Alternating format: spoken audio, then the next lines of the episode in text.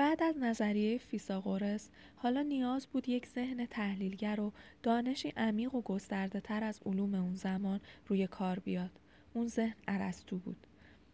یک توهم نادرست در رابطه با ارسطو وجود داره و اون اینه که افراد آشنا با فلسفه ارسطو ارسطو رو یک مدافع برابری حقوق زن و مرد می‌دونن و دلیلش هم مخالفتیه که ارسطو با نظریه مرد سالارانه فیساغورس داشت.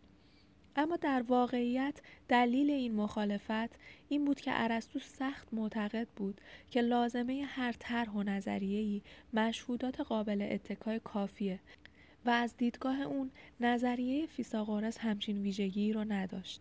اون با استفاده از داده های زیستی نظریه اسپرمیزم رو موشکافی کرد.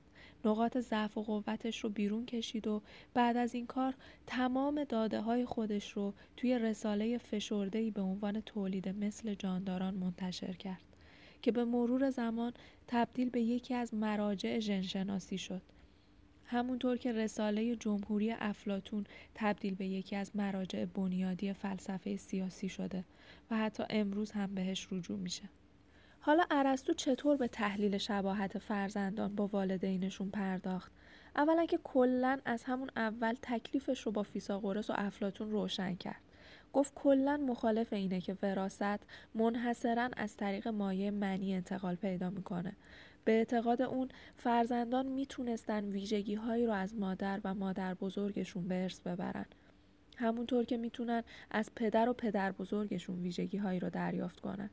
جالب بود که حتی به این هم اشاره کرد که ممکنه که یک صفت در یک نسل پنهان بمونه و در نسل بعد دوباره ظاهر بشه.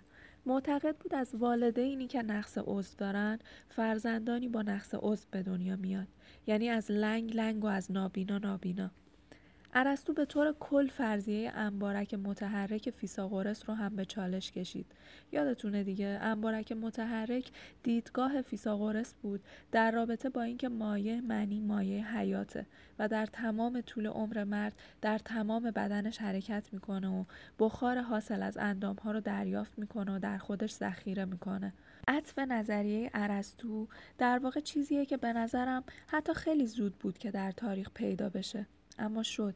اون معتقد بود ویژگی هایی که به ارث می‌رسن فقط ویژگی های فیزیکی نیستن. مثل نوع خاصی از راه رفتن یا به طرز خاصی به آسمون نگاه کردن یا حتی حالت خاص روحی یا ذهنی. در واقع ارسطو خیلی زود فهمید که ویژگی روانی انسان هم قابلیت این رو دارن که به فرزندان منتقل بشن و اتفاقا همین هم دلیل محکمی بود برای رد نظریه فیساغورس اون می‌گفت باشه قبول ویژگی های فیزیکی در معنی وجود دارن. ولی چطور میشه مدعی شد حالت های ذهنی و روانی هم در معنی وجود دارن؟ و یک سوال کلیدی مطرح کرد و با این سوال قلب نظریه فیساغورس را هدف قرار داد. و اون سوال این بود چطور می‌تونیم بپذیریم که منی پدر بتونه دستورالعمل تولید آلت تناسلی دخترش رو در خود تولید کنه و انتقال بده؟ در حالی که این اندام هیچ جای بدن مرد یافت نمیشه. از کجای بدن مرد قرار بخار ساخت آلت تناسلی زن وارد منیشه؟ و عجب سوالی حتی به ذهن خیلی از ماها هم خطور نکرد. به نظر می رسید فیساغورس همه جوانب تولید مثل انسان رو در نظر گرفته به جز آلت تناسلی. اما رد نظریه فیساغورس تنها کاری نبود که ارسطو انجام داد. اون یه نظریه جوندارتر و قویتر و جایگزین نظریه فیساغورس کرد. حیرت انگیزه. یادمون باشه داریم در رابطه با زمانی حرف می‌زنیم که علم زیستی تازه در حال ساخت الفبای خودش بود. ما هنوز با بدن انسان آشنا نبودیم و ساز و کارش رو نمی‌دونستیم و اینجا آدمی با نبوغ ارسطو فرضیه جدیدی رو داد. اون گفت شاید زنان هم مثل مردان نوعی ماده شبیه منی مرد به نطفه اضافه می‌کنن. یا به عبارت دیگه شاید نطفه از همافزایی متقابل زن و مرد که هر کدوم سهم معینی در تولید اون دارن بسته میشه. حیرت انگیزتر اینه که ما امروز می‌دونیم که ژن در واقع یه سری کودهای دستوریه. کودهایی که بدن ما رو و حتی روانمون رو می‌سازن. حالا نکته اینجاست که ارسطو منی مرد رو ماده‌ای در نظر گرفت که با قانون حرکت کار می‌کنه. این قانون نه یک انتقال فیزیکی بلکه دستورالعمل یا به زبان امروزی ما کدهایی بودند که در آمیزش جنسی رد و بدل می شدن. تبادلی به گفته ارسطو اسرارآمیز و مبهم بنابراین خود ماده اونقدرها اهمیت نداشت.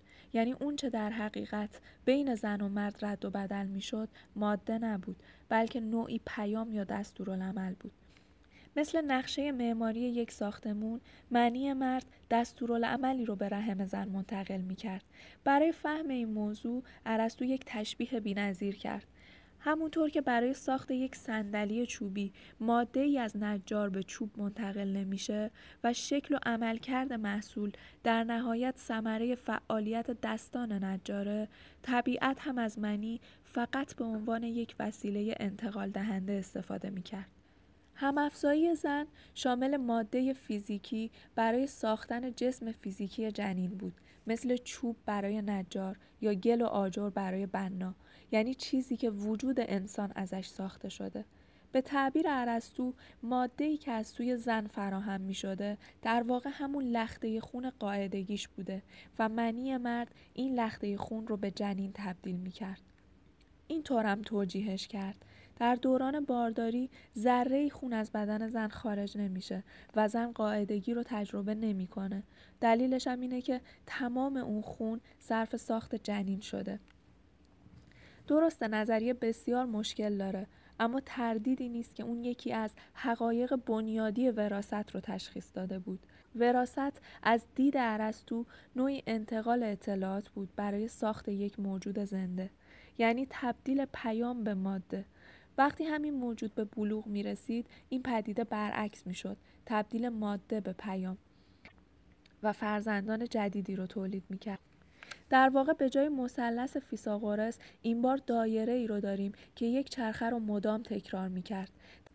تبدیل اطلاعات به فرم و دوباره تبدیل فرم به اطلاعات.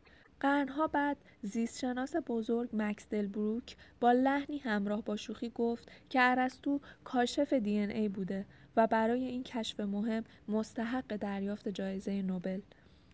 ولی این لحن آمیخته با شوخی کمی واقعیت رو هم در خودش داره. در اون زمان اون سطح دانش و اطلاعاتی که ارسطو داشت رو می‌تونیم دلیلی کنیم برای نبوغش و حداقل بهش لقب یکی از اولین کسانی که شاید غیر مستقیم به وجود دی ای پی برد رو بدیم.